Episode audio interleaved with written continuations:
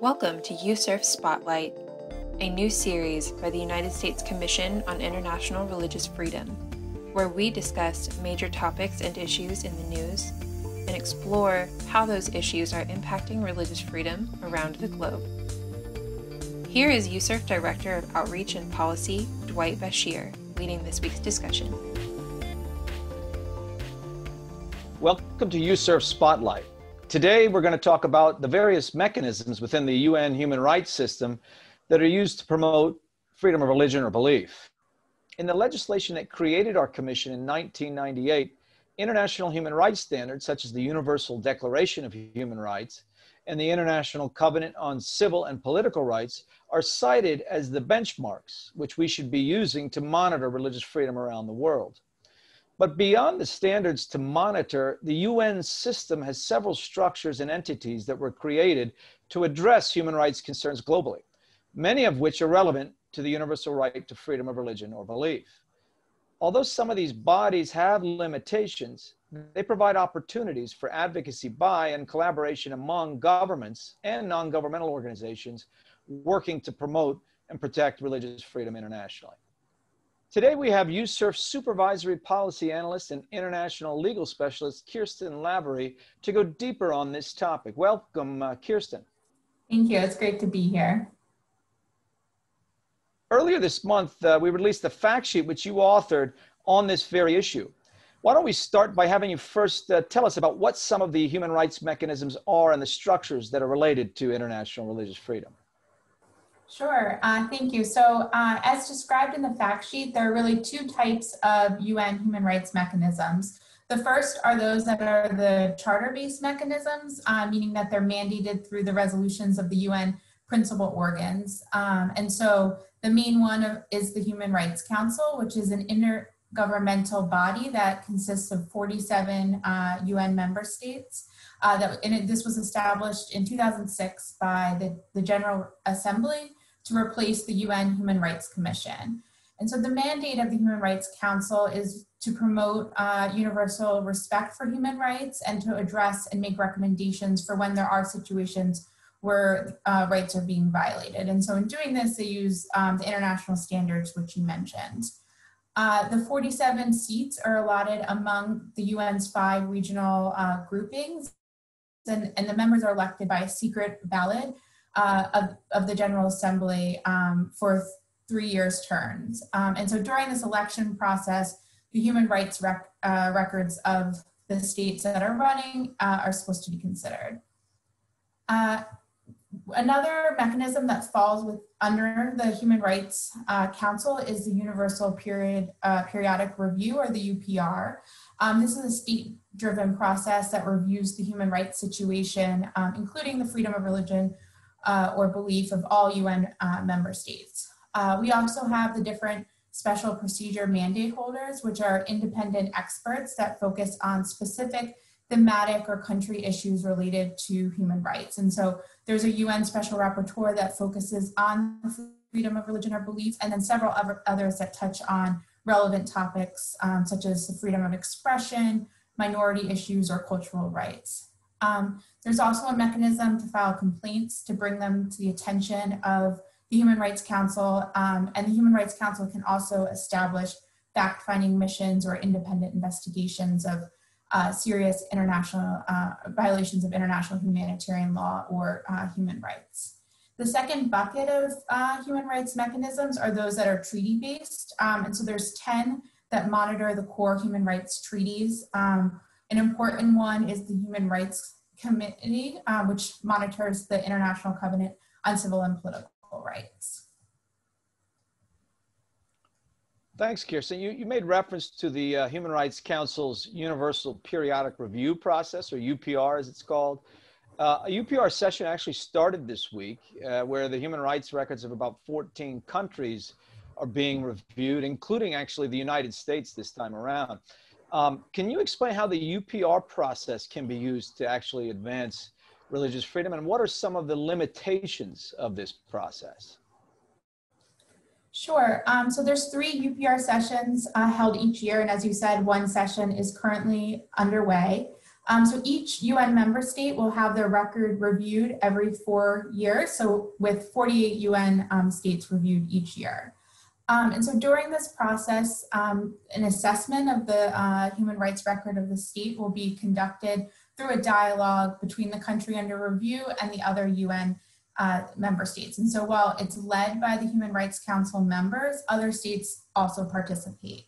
Um, they'll consider a range of documents and, and, information and then produce what's called an outcomes report that has different recommendations. Um, and so often the freedom of religion or belief record is considered during this process and the state will receive uh, recommendations on how to improve the situation. Uh, an example that we actually mention uh, in our 2020 annual report is that Iran was reviewed uh, last November and received a, a, number of recommendations related to ending discrimination and persecution of religious minorities. And so the UPR process can really be an important opportunity uh, to get commitments from governments and NGOs um, and human rights groups will then use that um, those promises in their own advocacy. Uh, at the same time, the UPR process has received criticism uh, for not paying enough attention to the freedom of religion or belief, uh, and also failing to provide really consistent, specific, and actionable recommendations. Um, and another criticism it receives is that there's no um, effective mechanism for following up on the recommendations. Uh, part of the problem is that some countries are really hesitant to call out their allies, or they might want to be soft during this process on others uh, hoping that this will avoid um, them themselves receiving harsh criticism. So it's important to keep in mind that ultimately this is a really a state-driven process. Um, so it's important for states that are champions of human rights and particularly religious freedom to engage and call out religious freedom violations during the UPR process um, and to continue to um, put pressure on states to implement their recommendations. You know, I would just add there. I think you know we've seen a number of uh, you know interventions by states on on countries that have uh, committed egregious violations, and so even if the country doesn't follow through on implementation, you know they go on record saying, "Hey, we're going to implement you know this this set of recommendations." So there is a mechanism there. It would seem to uh, to hold them accountable and to bring it back up because as you said this comes up every four years so if a government says it's going to implement something to improve a uh, religious freedom situation then they can this can come back up and even in between there so uh, very helpful thanks you you you uh, also mentioned earlier that the human rights council is an intergovernmental organization that's only really as good as its 47 member states and some have questioned actually the credibility uh, of this institution, given that egregious human rights violators like China uh, are on the council. So let me ask you, how, how have China and others actually manipulated this system? And is there anything that can be done about it? Yeah, so it's really a, a concern that the Chinese government has really attempted to exploit its diplomatic and economic power to undermine the integrity of the international human rights um, system. And so this has been done through pushing resolutions and delivering speeches um, that argue that economic progress should take precedence over a respect for individual rights. Um, the Chinese government has also reportedly used its leverage to kind of um, dissuade other governments from criticizing uh, China's record uh, before the UN human rights uh, mechanisms. So this year, some of the most egregious uh, violators of religious freedom, including China and also Russia, um, Saudi Arabia, Cuba, uh, and Pakistan, all ran for seats of the Human Rights Council. Uh, China did win their seat, uh, but the number of votes they received went down from 180 in 2016 um, to only 139 this year. Um, Russia, Cuba, and Pakistan were also successful, but Saudi Arabia did not win uh, its uh, campaign uh, to win a seat, and it lost instead um, that Asia group seat to Nepal. Um, so the critics of the Human Rights Council often point to this fact that human rights abusers are allowed to serve as members. And I mentioned that the human rights records of candidates is really supposed to be a central part of the election process, but what ends up happening is that these elections are generally not competitive. Um, there are backroom deals happening um, where regional groups broker who will run and be the sole candidate and, and therefore get the seat.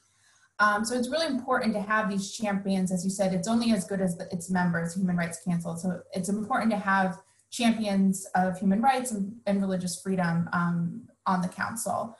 Um, and it's, it's really the only way to counteract um, these kind of efforts from governments like China. And so it's important for countries like the US um, to work to call out the human rights violators that are running uh, for seats and to try to recruit other governments that um, do respect human rights to run for membership as well. And you mentioned there that the U.S. should, you know, be one of those countries that calls out, you know, governments that want to run and have a, a poor record. Uh, but let me ask you that that's a good lead into the next question because some have argued that the U.S. that U.S. engagement in the Human Rights Council itself is important and productive, while others advocate uh, for the United States to disengage and withdraw from it for a host of reasons. And we know that the U.S. is, is not a member of the UN Human Rights Council right now. Um, but let me ask you, what, is, what has been the U.S. government's relationship with the Human Rights Council since it was formed in 2006 to replace uh, the previous Human Rights Commission? And how can uh, we more effectively use this system to promote uh, religious freedom? Sure. So, um, U.S. engagement with the Human Rights Council has really varied over time. Uh, the Bush administration voted against the resolution that established the council and, and didn't seek to join it um, out of a concern that there wasn't enough reform um, to address the problems of the predecessor, the Human Rights Commission. Uh, under the Obama administration, the US joined the council thinking it was better to work from within to improve the body. And as you mentioned, then the Trump administration withdrew in 2018, uh, noting the need for reform, so the US is currently not a member. Um, and so, although it has an imperfect record, the Human Rights Council is the main intergovernmental institution that promotes uh, human rights, and for that reason, it's important.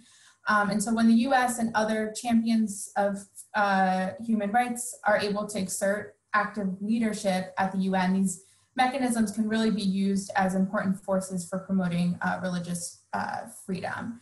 And so if the US, when uh, we've been um, a member or engaged in it, we're able to advocate for our human rights priorities like religious freedom and, and build coalitions with like-minded governments um, to better promote rights and really ensure that there's not this leadership gap, which currently is being filled um, by countries like China and Russia that are trying to co-opt the system as we discussed. Uh, and so even in these times when the US is not a member, there's still important ways uh, for the US to engage with the Human Rights Council. Uh, one way I've mentioned is ensuring that the religious freedom record of candidates um, that are running for a seat are really a, a pivotal consideration during the election process. Um, the US can also actively participate in the Human Rights Council sessions and raise religious freedom concerns, host side events on um, important issues and, and, country situations. And the US can also participate in uh, the UPR, even not as a member, and draw attention to religious freedom violations and provide these actionable recommendations that really can help to improve um, conditions. You referenced, uh, you know, the uh, human rights system in general, and we've talked a lot about the Human Rights Council, but also that other entities have uh, positively contributed to the promotion and protection of religious freedom. Can you give me a few concrete examples uh, how some of these mechanisms have been used uh, to advance uh, freedom of religion or belief and, and have been successful in creating awareness on the one hand about the abuses committed by some states and how this awareness has resulted uh, in some progress on the ground in various countries. Sure. Um, so one example um, is the Human Rights Council Resolution 1618, uh, which was adopted by consensus in uh, 2011. It has a bit of a long name, combating uh, intolerance, negative stereotyping, stigmatization, discrimination, incitement to violence, and violence against person based on religion or belief. And so it really commits states, uh, to addressing religious intolerance through promotion of the interrelated rights of religion, expression, and non-discrimination. It's important um, partly because it replaced the flawed um, defamations of religions resolutions, which had sought to justify uh, laws restricting speech. Um, another positive example is the work of the UN Special Rapporteur on Freedom or of Religion or Belief. Um, the current mandate holder is Professor Ahmed Shaheed, and he's really done great work, including his recent reports on topics including gender equality, anti-Semitism, and restrictions on expression and how they can impact um, the freedom of religion.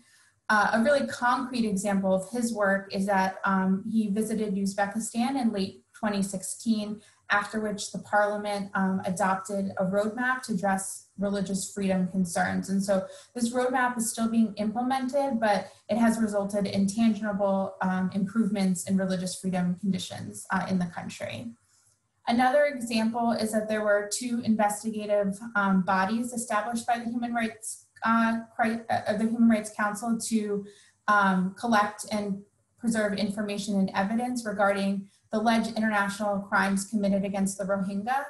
Uh, and so the information that these two mechanisms have gathered um, really laid the foundation for the ongoing legal cases and, pro- and the prosecutions um, related to the situation, including the pending lawsuit against the Burmese government uh, in the International Court of Justice. Um, so I would just point to those three as some really concrete examples.